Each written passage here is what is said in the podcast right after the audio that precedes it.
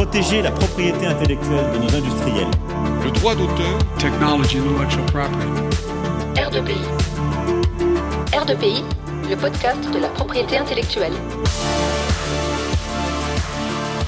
Chers auditeurs, chères auditrices, bienvenue sur R2PI, votre podcast de propriété intellectuelle. Ici, on parle de pays, on en parle entre amis, mais surtout, on vous en parle. Aujourd'hui, retrouvez un membre de notre équipe pour un épisode de Le Labo. Bonne écoute Bonjour à tous et à toutes, je suis Elodie Miglior et l'on se retrouve aujourd'hui pour un épisode du Labo, enregistré lors des 30 ans de l'AAPI. On va aborder plusieurs thèmes qui correspondent en réalité aux trois tables rondes qui ont lieu en marge de cet événement, qui traitent des thèmes variés. Pour cette première table ronde, j'ai le plaisir de recevoir Stéphane Gerlin, avocat associé au sein du cabinet Armango Gerlin, Denis Monégier du Sorbier, partenaire au sein du cabinet Owing Rock Monégier, Sandrine Bouvier-Ravon, avocate associée au sein de Placero Avocat, et Pascaline Vincent, avocate associée au sein du cabinet Casalonga. Donc cette première table ronde traitait de l'influence de l'environnement européen international et comme euh, première question, donc pour se mettre en jambe et pour un peu euh, savoir euh, de quoi retourner, enfin de quoi traiter cette table ronde, je voulais savoir pourquoi vous avez choisi ce thème de table ronde, à savoir donc l'influence de l'environnement européen international et quel était le but de, cette table ronde. Le, choix en fait de, ce thème, pour être très honnête, il nous a été euh, donné par le, par le bureau de la, de la API, mais c'est un excellent choix puisque euh, bon, la, France fait partie bien sûr de l'Union européenne et depuis, euh, depuis 30 ans, c'est tout le thème de, ce, de notre table ronde, nous avons vu que la, jurisprudence de, de l'Union avait un impact direct sur notre, sur notre pratique et sur la jurisprudence hexagonale à terme. D'accord. Et donc, euh, dans, la même veine, une question euh, qui va suivre, c'était de savoir quelle était la place de l'Union européenne en 1993, qui me semble était la date de la création de la, API dans le domaine de la propriété intellectuelle, et si on voit enfin, comment se manifeste l'évolution par rapport il y a 30 ans à aujourd'hui? Oui, c'était effectivement l'idée, c'est euh, puisque l'association a été créée il y a 30 ans, euh, c'était de voir si euh, depuis ces 30 ans, le, droit français en particulier avait subi une influence ou avait évolué sous une influence européenne, soit par l'effet de directives ou par l'application de droits voisins. D'accord. Merci. Et donc, pendant cette table ronde, j'ai noté que le droit avait été influencé, et donc plus particulièrement sur plusieurs points, et notamment sur euh, l'acquisition et la validité des, droits. Euh, est-ce que, par exemple, on peut parler de cette évolution au niveau des brevets? Est-ce qu'il y a eu des nouvelles notions qui sont apparues Des nouvelles notions Au niveau de l'acquisition des droits, oui. oui. Il y a eu l'activité inventive qui est apparue avec la loi Pacte en 2019. Et autrefois, l'activité inventive n'était un sujet traité que, pour, que par les tribunaux euh, au niveau de l'appréciation de la validité. Mais maintenant, effectivement, la notion d'activité inventive intervient dans la délivrance des brevets. Oui. Alors en matière de brevets, il y a deux notions essentielles qui sont apparues il y a une dizaine ou une quinzaine d'années en droit français, qui sont les notions de plausibilité et de généralisation intermédiaire. Je ne vais peut-être pas rentrer euh, dans le détail de ce que c'est que ce, sont, quelles sont ces notions-là, mais en tout cas, c'est des notions qui n'existaient pas du tout en droit français et qui sont apparues assez vite d'ailleurs, enfin toutes les deux en même temps, euh, sous l'influence de, la jurisprudence de l'Office européen des brevets. Et on s'est rendu compte en droit français, je me souviens très bien du, premier jour où j'ai entendu parler de, ces deux notions, que ça pouvait être extrêmement intéressant d'enrichir en fait notre droit français des brevets par ces notions qui, se posent finalement des questions essentielles sur jusqu'où peut aller le monopole du brevet, comment faire pour obtenir un, brevet qui ne soit pas un brevet purement spéculatif. je ne rentre pas dans le détail technique de ce que ça signifie, mhm. mais c'est très intéressant de voir à quel point ensuite les magistrats ont accepté de nous suivre sur euh, ces terrains-là et ont accepté d'intégrer ces notions dans leur jurisprudence, que ce soit sur le terrain de l'appréciation de l'activité inventive, de l'insuffisance de description ou de l'extension de la portée du brevet euh, par rapport à la demande telle que déposée. Donc vraiment des notions très intéressantes et qui ont beaucoup eu d'influence. D'accord, merci. Et donc, après avoir évoqué euh, très brièvement, puisque on ne pouvait pas euh, retranscrire l'intégralité de ces tables rondes, malheureusement, dans le podcast, euh, j'aimerais bien qu'on aborde le, droit des marques et notamment savoir s'il y a des nouvelles procédures qui sont apparues. Est-ce qu'on voit aussi une influence sur donc, la forme, mais aussi sur le fond, par exemple, de la matière? Alors oui, tout à fait. Les marques n'échappent pas à cette influence. On l'a observé à travers les nouvelles procédures qui ont été, euh, qui sont issues de la, loi Pacte, de la première fois de la directive. Et euh, ce sera notamment l'opposition qui est euh, en nouvelle formule une opposition avec une opposition potentiellement formelle qui peut être fondée sur plusieurs fondements, donc vraiment dans la veine de ce qui se pratique dans le HIPO et également les procédures en déchéance et en nullité qui sont désormais porté devant l'INPI. Et ça, ça a changé notre pratique puisque euh, la déchéance, il n'est plus nécessaire d'avoir un intérêt à agir. Donc ça rend les, droits vulnérables au bout de cinq ans sans qu'il y ait lieu de les opposer. Et au niveau de la nullité, ça euh, change aussi nos stratégies en matière de défense et d'attaque. D'accord. Et sur euh, le fond de la, matière, euh, est-ce que ça a influencé des interprétations euh? Oui, oui. Alors au niveau de la distinctivité du signe, puisque avant la, distinctivité n'était pas une notion, c'était plutôt une notion en creux. Désormais, c'est une notion autonome. C'est la distinctivité intrinsèque. on prend en compte les, signes distinctifs comme étant aptes à remplir la fonction essentielle de la marque qui est de distinguer un produit ou un service sur le, sur le marché. Avant, c'était juste des signes qui étaient descriptifs ou génériques. Donc on voit que désormais, c'est vraiment une condition qui est intégrée dans le droit français. C'est l'article L711-2. Donc ça a vraiment une, une incidence sur cette notion-là et également au niveau de l'appréhension du risque de confusion où la jurisprudence européenne a amené euh, euh, tout le monde à prendre en compte tous les facteurs pertinents pour euh, examiner ce risque de confusion de manière globale et ça joue, sur, ça joue sur tous les tableaux, que ce soit au niveau de l'appréciation entre les produits et services ou au niveau des signes. D'accord, merci. Donc bon, vous pouvez peut-être me voir venir, mais après avoir évoqué les brevets et le droit des marques, quelle est cette influence en matière de dessins et modèles? En matière de dessins et modèles, il y a eu une influence effectivement importante avec euh, l'ordonnance de 2001 qui a euh, ajouté une condition supplémentaire pour la validité, à savoir qu'autrefois il existait simplement une condition de nouveauté et maintenant une condition de caractère propre. Et en outre, la protection, qui avait une durée de 50 ans jusque-là, a été ramenée à 25 ans. Donc effectivement, euh, il y a eu euh, une influence certaine sur euh, les modèles, dans la mesure où si on pensait pouvoir renforcer la protection des modèles, en fait on en a, j'allais dire, altéré l'utilité. D'accord, merci. Ce qui s'est traduit par une baisse importante du nombre de dépôts. D'accord, donc c'est très intéressant et on voit que en fait, tous les droits de la propriété intellectuelle ont été influencés d'une manière ou de l'autre par, par l'Union européenne. Et donc, euh, peut-être dernière question sur laquelle nous pouvons euh, rebondir et interagir, serait peut-être de savoir euh, quelle est la place des droits unitaires au regard des droits nationaux et comment se traduit l'articulation entre ces différents droits? Alors déjà, euh, on s'est rendu compte que les droits unitaires n'ont pas remplacé les droits nationaux, que les droits nationaux continuent d'exister, que ce soit au titre du droit des marques, des dessins et modèles, des brevets.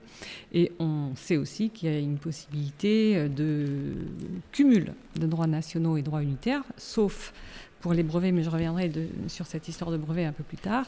Ce qui fait qu'en fait, pourquoi est-ce qu'il y a toujours ces droits nationaux? Parce que tout simplement, il y a énormément d'acteurs économiques qui n'ont qu'une activité franco-française et qui n'ont absolument pas besoin d'avoir des droits unitaires. Euh, ensuite, il peut y avoir euh, un problème de coût économique, mais il y a aussi de grosses entreprises qui décident de cumuler euh, des droits, par exemple, de marques françaises et de, marques communautaires. Et puis ensuite, en fonction des circonstances, des cas d'espèces et en fonction des, stratégies mises en place, peuvent invoquer l'une ou l'autre. Par exemple, on choisit souvent d'invoquer une marque communautaire ou un dessin et modèle communautaire quand on veut donner compétence au tribunal parisien, parisien, au tribunal, oui, au tribunal judiciaire parisien, qui a compétence exclusive en, en matière de droit unitaire. Alors en matière de brevet, c'est un peu différent, puisque jusqu'à maintenant, au contraire, on disait qu'il n'y avait pas de cumul possible entre le brevet français et le brevet européen. C'était le fameux article L614-13 Et maintenant, on a ce fameux brevet euh, à effet unitaire qui, alors là, c'est complètement différent puisque c'est même l'inverse. Il peut y avoir cumul du brevet français et du brevet européen à effet unitaire ce qui est très intéressant, notamment euh, si on veut invoquer, euh, n'exposer pardon, que le brevet français et ne pas exposer le brevet unitaire par une action reconventionnelle en, en unité. Donc voilà, encore une fois, tout va dépendre des stratégies qui seront mises en place. Très bien. Et donc on se doute qu'avec par exemple la, la JUB euh, qui vient d'entrer de, en fonction, le, droit à la propriété intellectuelle est encore euh, amené à être influencé euh, par l'Union européenne et par euh, d'autres acteurs. Est-ce que vous avez des remarques conclusives que vous voulez souhaiter formuler Je voudrais simplement, en ce qui concerne la saisie contrefaçon, veiller à ce que effectivement l'influence européenne ne vienne pas mettre à néant, voire réduire l'intérêt de la saisie contrefaçon en France.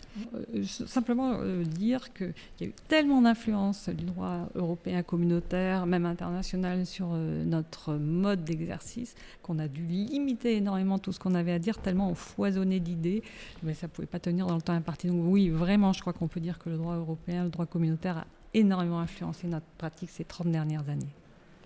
D'accord, merci. En tout cas, je vous remercie euh, grandement euh, d'avoir, de nous avoir accordé votre temps pour ce podcast et nous vous souhaitons bonne continuation. Merci à vous. merci. J'ai désormais le plaisir d'accueillir euh, les invités de la deuxième table ronde qui était animée par euh, Darius Schlepper, associé au sein du cabinet Schlepper Henri Neumann, ainsi que euh, Emmanuel Larère, associé au sein du cabinet Gide, Éléonore Gaspard, avocat associé chez DTMV Avocat, ainsi que Laetitia Nicolazzi, avocate chez Linklaters. Donc, euh, ces tables rondes traitaient de l'influence de la technique en passant de la bulle d'Internet à l'intelligence artificielle, avec un grand développement sur l'intelligence artificielle, mais également euh, sur le métavers. Et nous avons choisi de nous concentrer plus pour cet épisode du, podcast sur le métavers que nous avons peu traité dans les épisodes précédents. Et donc, pour commencer, ma première question, ce serait plutôt euh, quels étaient les enjeux, les thèmes de cette table ronde? Et notamment, quelque chose que je trouve euh, un peu intéressant, c'est qu'on a vu euh, dernièrement des regards assez pessimistes sur le métavers avec des, plusieurs articles qui disaient que le métavers était fini, Meta qui réduisait ses investissements. Et donc, on pourrait se demander que c'était intéressant de, finalement quand même choisir ce thème. Qu'est-ce que vous pensez de ces affirmations et pourquoi vous avez finalement quand même choisi de traiter le métavers? Oui, c'est une très bonne question qu'on s'est, posée quand on y a, quand on y a réfléchi, euh, pour les raisons que vous venez de, rappeler. Euh, mais il suffit de constater qu'il y a deux jours, euh, Mark Zuckerberg, lors d'une présentation, a utilisé un nouvel avatar absolument révolutionnaire, ultra réaliste, avec sa bouche qui, bougeait exactement en même temps qu'il, qu'il parlait. Euh, le fait qu'il a rappelé que certes, ils ont un peu diminué leurs investissements, mais néanmoins, euh, euh, ex-Facebook, Meta, a investi 37 milliards de dollars dans le métavers. Nous étions convaincus, tous les quatre, en préparant cette intervention, que certes, l'intelligence artificielle a fait le buzz aujourd'hui, mais c'est sans doute parce que le métavers, les métavers plutôt, parce que vous savez qu'il n'y a pas un métavers, il y a autant de métavers que d'acteurs qui ont créé des, métavers, c'est sans doute euh, quand même de façon euh, probable euh, la prochaine évolution d'Internet. Et donc on va retrouver dans le métavers, autour du métavers, des problématiques juridiques qu'on avait déjà rencontrées en matière d'Internet de, classique. Hein. L'Internet classique, c'est juste de l'échange d'informations au sein d'une communauté. Là, on rajoute des éléments avec euh, euh, l'immersion dans le métavers, avec des protocoles technologiques qui sont particuliers et avec une difficulté qu'on a soulignée tout à l'heure pendant le, pendant le colloque, qui tient à l'anonymat renforcé par l'utilisation de la blockchain, par l'usage de NFT, etc., qui pose aux praticiens un grand nombre euh, de, questions. D'accord. Et, pour ajouter à ce que vient dire euh, Emmanuel, effectivement, il y a eu une grosse euh, mode pour le métavers il y a quelques mois. Tout le monde en parlait, toutes les marques voulaient être dans le métavers. Cet, cet effet de mode a un peu disparu, mais ce qu'on remarque avec nos clients, c'est qu'il y a des projets plus sérieux, plus qualitatifs et plus sur le long terme qui sont maintenant en train d'être mis en place. Donc pour nous, juristes, c'est évidemment des problématiques qui restent d'actualité. D'accord, parce qu'en plus, euh, en vous écoutant, je me demandais justement si vous étiez quand même confronté en, pratique à euh, toujours euh, des demandes des clients par rapport à ces questions-là. ah ben, il y a une question qui a, beaucoup agité, qui continue à agiter. encore une fois, le, le, parallèle avec ce qu'on avait connu dans Internet classique est tout à fait pertinent. C'est la problématique de l'enregistrement des marques. L'avènement du métavers a fait s'interroger les titulaires sur la nécessité ou pas de déposer ou de redéposer euh, leur marque. Moi, j'ai des clients qui ont ouvert des trucs dans le métavers en me disant mais qu'est-ce qu'il faut qu'on fasse Éléonore, que faut-il faire pour euh, Alors, la question qui se pose effectivement, si tes clients ouvrent ou ont une activité, des projets dans le métavers, effectivement, il y a une légitimité à se dire qu'il faut déposer pour ces produits virtuels, pour ces classes de services euh, qui seront offerts dans le métavers. La question qui s'est posée aussi, euh, c'était de savoir s'il était légitime de redéposer des marques pour les produits et services du métavers, alors même qu'on n'avait pas nécessairement de projet dans le métavers, mais uniquement pour se protéger contre des risques de cybersquatting ou d'utilisation par des tiers.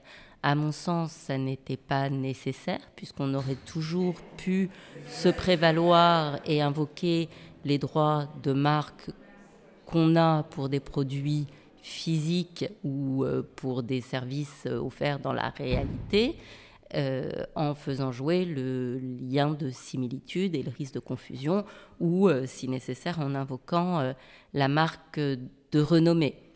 Toujours est-il que finalement, les clients, les offices ont, ont, décidé de commencer à déposer des marques, et la question s'est donc posée de savoir dans quelle classe dépose-t-on les marques euh, de métavers. Donc euh, aujourd'hui, la pratique est assez euh, facilement établie de dire qu'il faut déposer en classe 9, ce qui veut dire que cette classe 9 va continuer à être une classe fourre-tout et qu'on peut déposer des produits virtuels téléchargeables, mais à la condition qu'ils soient définis de façon suffisamment précise.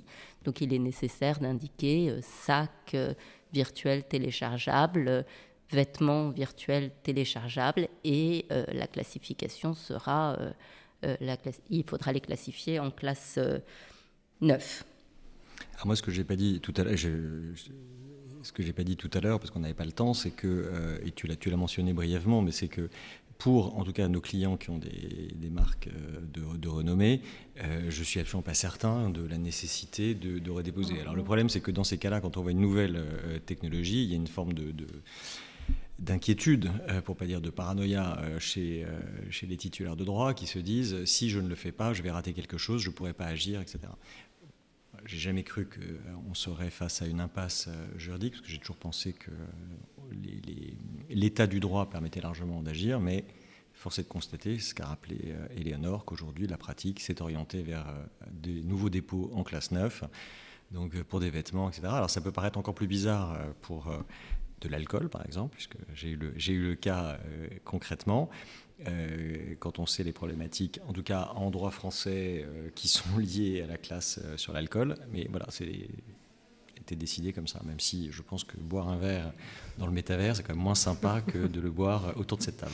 Oui. Mais il aurait fallu une espèce de courage collectif pour que les marques finalement renoncent à toutes déposer dans le métavers. À partir du moment où les premières ont commencé à déposer, euh, les autres ont suivi mhm. et on aurait pu prendre ab initio finalement une approche différente qui consiste à dire que le produit tel qu'il est désigné dans la classification de Nice couvrait à la fois le produit réel et le produit virtuel, ce qui peut poser des difficultés selon la rédaction actuelle de la classification de Nice, puisque par exemple pour les vêtements on dit produit d'habillement pour les êtres humains. Mais il suffisait de changer ça. Mais il suffisait de changer ça.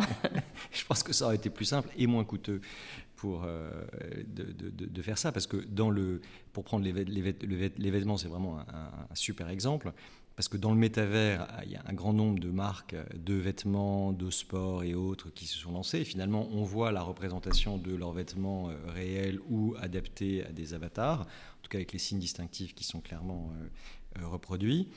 Euh, mais ça reste, euh, ça reste Matrix, hein. ça, reste, ça reste 01, 01, 01, etc. Et, voilà, et on est loin de s'habiller avec ce. Donc, changer la classification de Nice aurait sans doute été plus rapide, plus efficace et moins onéreux pour les titulaires.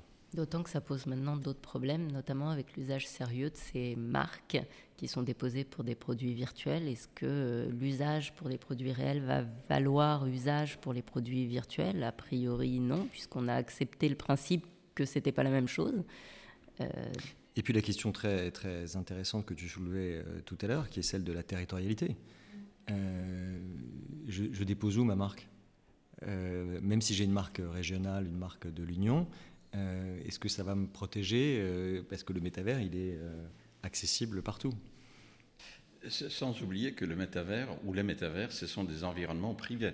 Donc ce sont des, des, gens qui les ont mis en place, qui ont mis en place les infrastructures dans lesquelles s'opèrent ces, environnements virtuels qui, qui, vont finalement organiser aussi leur système judiciaire à l'intérieur de ce monde-là. Et peut se poser la question, est-ce qu'ils accepteront les réglementations qui existent dans le monde réel tel que nous le visons à l'intérieur de leur propre système, qui peuvent être confidentiels, qui peuvent être privés, qui peuvent être soumis à tout un tas de règles permettant d'entrer dans ces métavers. Oui, totalement. Et ça, ça, fait penser aussi à la question de la preuve, notamment, parce que si c'est des environnements qui sont privés, euh, comment prouver une atteinte à un droit, par exemple? C'est aussi peut-être des questions qui se posent de nouveau avec le, le métavers? On peut retrouver. Non, mais c'est pour ça que je, disais tout à l'heure qu'on va retrouver les problématiques euh, qu'on a, connues avec l'Internet 2.0, euh, c'est-à-dire euh, quelle est la juridiction compétente, qui est responsable. Est-ce que c'est la plateforme qui, j'utilise un, gros mot, j'imagine, pour les spécialistes du métavers, mais qui héberge le monde merveilleux dans lequel on va se déployer voilà, ça, ça, va être des, ça va être des problématiques extrêmement concrètes. Et on a vu qu'il euh, y a en plus euh, un antagonisme euh, très, très, très fort avec ces, nouvelles technologies 3.0. Parce que c'est à la fois des technologies qui sont complètement éclatées, type la blockchain, dont le principe est la décentralisation, qui sont très utiles parce qu'elles permettent de donner dates certaines, elles permettent, elles sont incorruptibles, etc., etc mais euh, elles sont aussi totalement anonymes. C'est-à-dire qu'on ne sait pas si on veut euh, se, déployer, euh, si on veut proposer des NFT ou même créer quelque chose dans le, dans métavers sans que ce soit nécessairement avec des, NFT, vous pouvez être totalement anonyme. Et donc va se poser la question de non seulement de la juridiction compétente, du droit applicable, n'en parlons pas, mais aussi de la responsabilité à la fois de celui qui a commis l'acte dont vous considérez qu'il est contrefaisant et de celui qui héberge, en tout cas qui supporte la plateforme qui permet cet acte de, contrefaçon. Ok, très bien. Et est-ce qu'on a déjà des, cas, des affaires euh, sur le métavers qui peuvent un peu éclaircir ces points ou pas?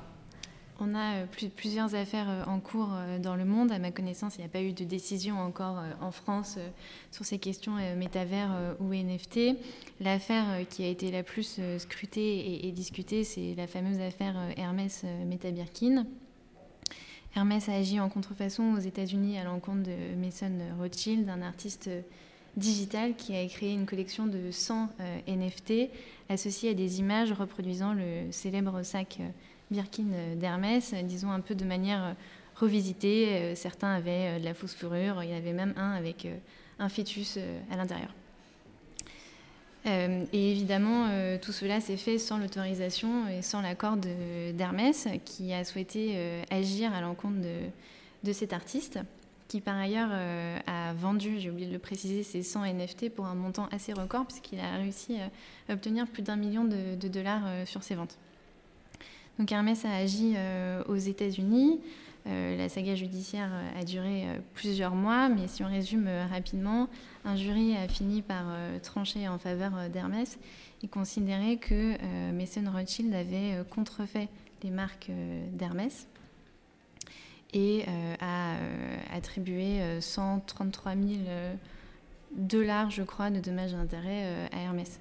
Mais ce qui était notamment intéressant dans, cette affaire, c'est que euh, les débats juridiques se sont concentrés sur la question de savoir si l'artiste pouvait invoquer euh, le premier euh, amendement aux États-Unis, donc sa, liberté d'expression, et, mettre en avant la démarche artistique qui, en tout cas, il prétendait avoir pour échapper à sa responsabilité, Et le débat ne s'est pas tellement porté sur la question de savoir si on pouvait, comme le disait Eleonore tout à l'heure, imposer, pardon, opposer une marque enregistrée pour des produits physiques à des produits virtuels. Entre les lignes, la décision semble l'admettre, ce qui n'est pas euh, une situation euh, complètement euh, surprenante, notamment, parce qu'on connaît des décisions antérieures qui ont pu être rendues soit aux États-Unis, soit en France en matière de jeux vidéo, dans lesquels les tribunaux ont reconnu que le titulaire de droits de propriété intellectuelle protégeant une marque enregistrée pour des produits physiques ou un dessin et modèle, par exemple pour, pour des voitures, pouvait s'opposer à la reproduction de leur marque ou de leur dessin et modèle dans le cadre d'un jeu vidéo. Très bien, merci. Est-ce que certains veulent ajouter euh, des précisions? Vous nous avez interrogé au début, pourquoi cette question? Euh, Quelles étaient euh, les, impulsions qui nous ont amenés à, en débattre? Je pense que tous ces sujets que nous venons d'évoquer montrent l'intérêt que ça pouvait avoir pour nos membres. La API est une association qui non seulement défend les, intérêts des avocats, mais essaye aussi de construire une sorte d'échange, de, plateforme de discussion entre les spécialistes, indépendamment de contentieux judiciaires. Et ce colloque était un exemple de cette activité. Très bien, voilà un mot qui conclut euh, qui conclut parfaitement euh, cette table ronde. Malheureusement, nous ne pouvons pas retranscrire tous euh, les débats et toutes euh, les questions que vous avez soulevées lors de votre table ronde parce que nous avons un temps plus limité. mais dans tous les cas, je vous remercie beaucoup pour votre temps et puis pour avoir abordé cette question du métavers avec nous. Merci, Merci Elodie. Merci beaucoup. Merci. beaucoup. Et donc pour cette troisième table ronde euh, qui était animée par euh, Grégoire Trier, partenaire chez Taliens, et qui avait euh, comme intervenant Catherine Verneret, associée, associée chez DS Avocat, Julien Canlorbe, avocat chez Momentum Avocat, et Agathe Keyer, conseil chez Hang Rock Monégier qui traitait cette fois de l'influence euh, du droit de la concurrence sur la propriété intellectuelle. donc ma première question que j'ai un peu posée à toutes les tables rondes, parce que je trouve que c'est intéressant de s'intéresser un peu à la genèse et euh, pourquoi vous avez choisi ces sujets. Donc euh, quel était le contexte de cette table ronde? Pourquoi avoir choisi ce sujet?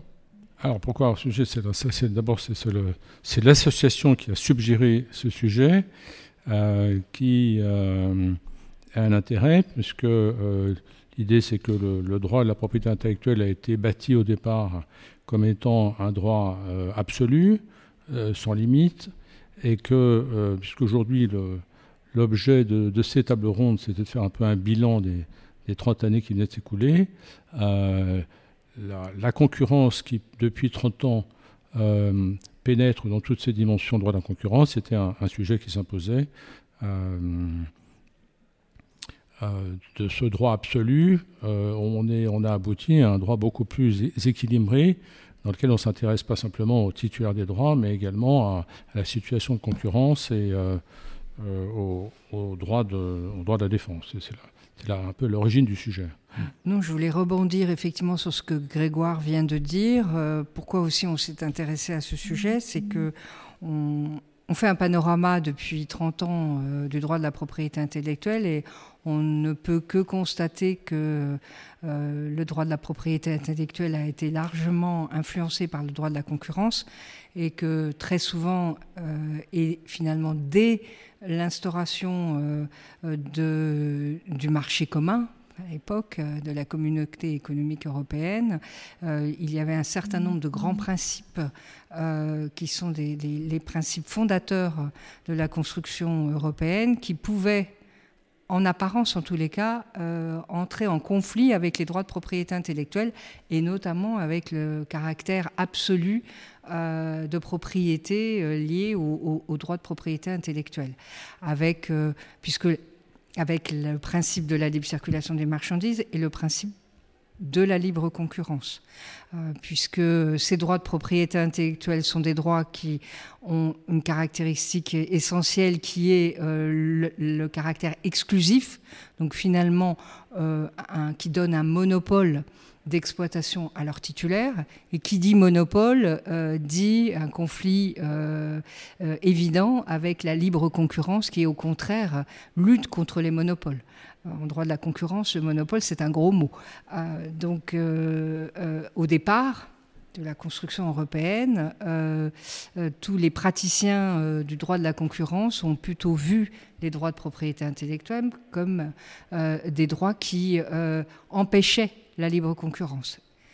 Et ce qu'a fait euh, la Cour de justice, notamment, euh, puis ensuite les institutions européennes et le législateur européen, c'est d'essayer de trouver, et évidemment ils y sont arrivés, à trouver des clés de répartition, des, solutions pour euh, résoudre ce conflit entre des droits antagonistes. Et ce sont ces, ces, conflits qui ont abouti à finalement à un exercice relativement équilibré entre les droits de propriété intellectuelle et les droits de la concurrence. D'accord. Donc on voit en fait euh, une évolution euh, du lien entre euh, propriété intellectuelle et droits de la concurrence, et principalement à cause ou grâce des décisions jurisprudentielles, c'est ça? Exactement.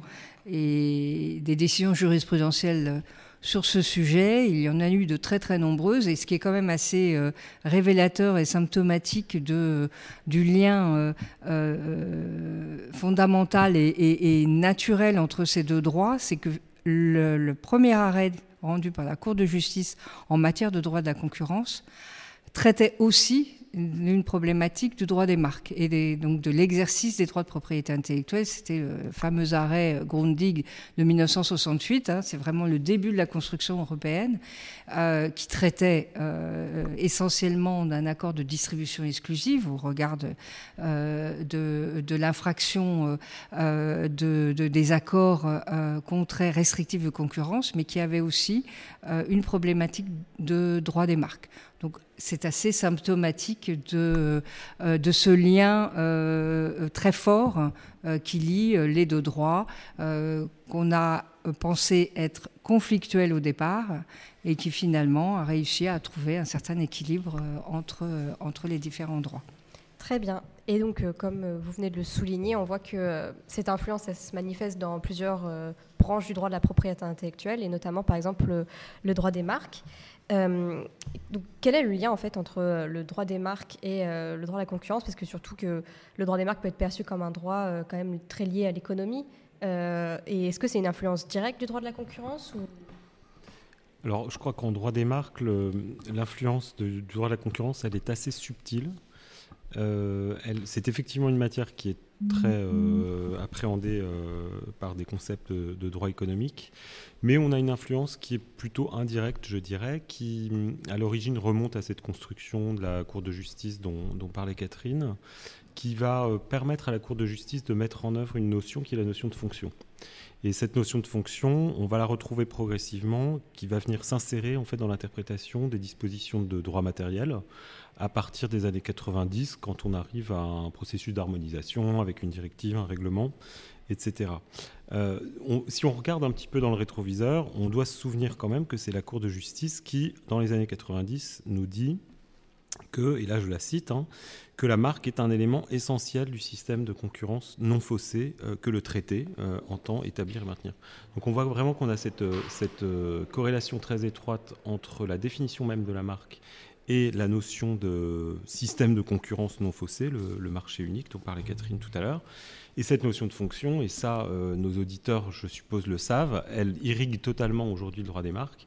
Elle irrigue toute l'interprétation de la portée du droit, que ce soit euh, de la portée du droit dans ses effets, bien sûr, mais aussi dans l'acquisition du droit, dans euh, l'interprétation des preuves d'usage dans le cadre de l'obligation d'usage sérieux et ainsi de suite. Aujourd'hui, on ne peut pas faire l'impasse sur cette notion de fonction, à tel point que même si, j'allais dire, cette irrigation du droit de la concurrence en droit des marques, elle n'est pas très spectaculaire, en réalité, elle est permanente et les praticiens de droit des marques font euh, quelque part du droit de la concurrence, peut-être même sans, euh, sans souvenir. Voilà ce qu'on peut dire.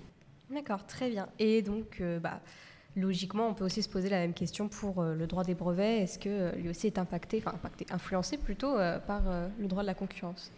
En effet, c'est le cas. Euh, et en droit des brevets, ça fait euh, environ 15 ans que euh, l'on voit une, friction en fait entre le droit des brevets et puis le, droit de la concurrence, friction qui se fait sur des titulaires de droit qui, qui, souhaitent utiliser les, droits conférés par le fait d'avoir un brevet, donc par exemple faire une demande d'interdiction, et l'utilisation de ces droits conférés qui peut être considérée comme étant contraire aux droits de la concurrence selon les autorités de régulation de la concurrence comme la, Commission européenne.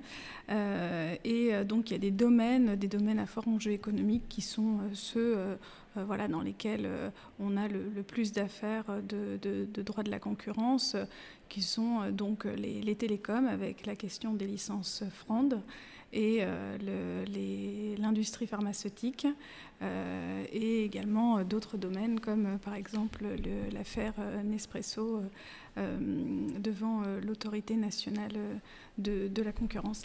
et donc oui, sur, en droit des brevets, donc pour Disons que pour être synthétique euh, sur euh, la question des, licences Frand, la question était celle de l'interdiction. Est-ce que quand je suis titulaire d'un brevet essentiel, donc euh, par une interdiction, je peux exclure en fait un, un, implémenteur d'un marché? Eh bien, voilà, dans quelle mesure est-ce qu'une interdiction peut être un abus de, de, position dominante. Et donc ça, la Commission européenne et la, et CGE ont, euh, euh, je dirais, délimité euh, les choses pour savoir comment, que ce soit le licencié potentiel ou le titulaire de brevet essentiel peuvent se, comporter.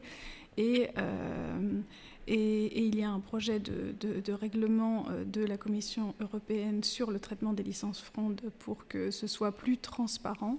Euh, sur, euh, sur ce point. Et s'agissant de, l'industrie pharmaceutique, donc en fait, il y a diverses stratégies qui ont été, euh, qui ont été pointées du doigt, on peut le dire, par la Commission européenne dans différents rapports en 2009 et en 2019. Et, et, donc, ces stratégies sont souvent liées soit au brevet, parce que c'est pendant, la, période de protection d'un brevet, ou alors font suite euh, au brevet. Une fois que le brevet est expiré, eh bien, il y a certaines stratégies qui sont mises en place pour éviter euh, que euh, soit sur le marché un médicament générique, ce qui fausse le jeu de la concurrence et qui est préjudiciable aux consommateurs. Merci. Et peut-être pour finir, s'il nous reste un petit peu de temps, on peut peut-être évoquer cette affaire que vous avez d'ailleurs mentionnée et puisqu'on a un acteur de premier plan euh, à la table, euh, sur euh, les capsules Nespresso et donc ce lien entre, qui souligne en fait ce lien entre droit de la concurrence et brevet. Peut-être que vous pouvez nous en dire quelques mots, Grégoire Bien sûr. effectivement, c'était une affaire emblématique parce qu'elle posait de belles questions de concurrence et de droit des brevets. Alors, vous rappelez les faits, là.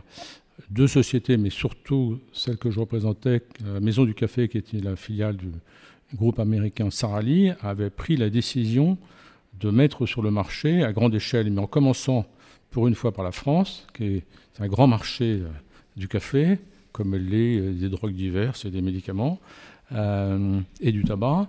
Et c'était prendre un risque très important, puisque Nestlé, qui avait créé ce marché, disposait de 1700 brevets qu'il a fallu analyser à la loupe.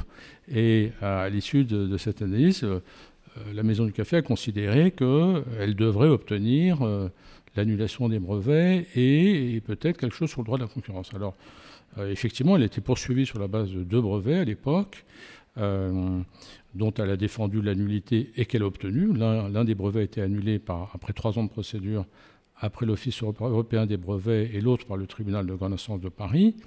Mais la partie intéressante, c'est qu'effectivement, dès le début de la procédure, nous avons considéré que nous avions des arguments de concurrence euh, il fallait établir la stratégie. Ça nous paraissait difficile de les développer devant le tribunal de grande instance parce que c'était un énorme débat à côté du débat déjà technique euh, du droit des brevets. Et donc nous avons saisi l'autorité de la concurrence. Euh, et contrairement aux États-Unis, où la, fameuse autorité, la FTC, fait ça tous les jours, l'autorité française n'est pas très familière avec le droit des brevets. Donc ça a été, là aussi, avec nos spécialistes droits de la concurrence qui, ont pris cette procédure en main avec nous, euh, un travail considérable pour euh, faire comprendre toute cette logique du dépôt, pourquoi est-ce qu'un dépôt est accepté, etc. Et d'essayer de convaincre l'autorité que, euh, Nestlé avait, après une invention au départ qui était incontestable, avait déposé des brevets complémentaires pour prolonger son monopole et que ces brevets ne recouvraient plus des, inventions et donc que cette, cette politique, ce qu'on appelle les brevets divisionnaires, euh, était une forme d'abus. Et, là, pour le coup, nous sommes heurtés à une difficulté pour l'autorité de la concurrence à, caractériser cet abus euh, sans empiéter sur la, mission des offices, qui, est de dire euh, un brevet doit être délivré ou ne doit pas l'être, sous le contrôle des tribunaux. Et euh, après une instruction très longue et très minutieuse, l'autorité nous a suivis, mais sur d'autres fondements. Elle a considéré qu'elle a poussé Nestlé à prendre des engagements pour éviter une poursuite de la procédure qui aurait pu conduire à sa condamnation pour abus de position dominante. Et pour vous donner un exemple, parce que la, décision qui a été rendue par l'autorité a, été saluée par son président euh, publiquement le jour même, donc c'était une première. Parmi les engagements que prenait Nestlé, euh, ce qui se passait, c'est que Nestlé régulièrement modifiait des éléments de ses machines ou des capsules, ce qui fait, surtout des machines, ce qui fait que les capsules de la concurrence compatible devenaient du coup non compatibles ou compatibles de manière compliquée. Euh, et donc, pour éviter ce genre de, euh, manœuvre, on dira, l'autorité a dit pendant sept ans, tout projet que vous avez de modification de, vos machines devront être soumis trois mois à l'avance, à la fois à l'autorité et à vos concurrents fournisseurs de capsules compatibles, avec un argumentaire démontrant que ces modifications n'étaient pas faites pour empêcher les, fournisseurs de capsules compatibles de vendre, mais que c'était fait dans l'intérêt du consommateur, ce qui était effectivement une, énorme limite et euh, un contrôle euh, a priori quand même sans précédent. Euh, vous imaginez si à chaque fois qu'un un fabricant sort un produit, il faut qu'il le donne à ses concurrents pour qu'ils puissent aient le temps de s'adapter. donc c'était effectivement une, ça a été finalement un dénouement assez exceptionnel puisqu'on a à la fois finalement gagné sur le droit des marques. On aurait pu à la limite euh, se suffire de ça. Mais au départ, quand vous êtes assigné, vous, essayez quand même de voir tout ce, que, tout ce qui peut marcher. Et quand vous considérez que vous avez d'autres arguments, bon, vous essayez de les utiliser parce que euh, il vaut mieux avoir plusieurs, euh, plusieurs cordes à son arc. Finalement, l'autorité de la concurrence, dans cette affaire, a appliqué euh, la, distinction entre l'exercice et, entre l'existence et l'exercice du droit. Exactement. Euh, qui est la division, la distinction fondamentale qui résout le conflit entre le droit des, les droits de propriété intellectuelle et le droit de la concurrence. Oui, et, les, et les pratiques. Merci, voilà qui conclut euh, parfaitement euh, cette dernière table ronde et euh, cet épisode. je remercie tous les intervenants, donc je vous remercie grandement de vous être prêté au jeu et d'avoir accepté de nous consacrer votre temps pour ce podcast. Et je remercie aussi nos auditeurs de nous avoir écoutés jusqu'ici. On se dit à la semaine prochaine. Merci d'avoir écouté R2PI, un podcast proposé par le CEPI. Retrouvez notre actualité sur le site du podcast et sur nos comptes Twitter, Instagram et LinkedIn. Les liens sont en description de l'épisode. Vous pouvez également nous écrire par email à l'adresse r2pi.contact@gmail.com. À la semaine prochaine.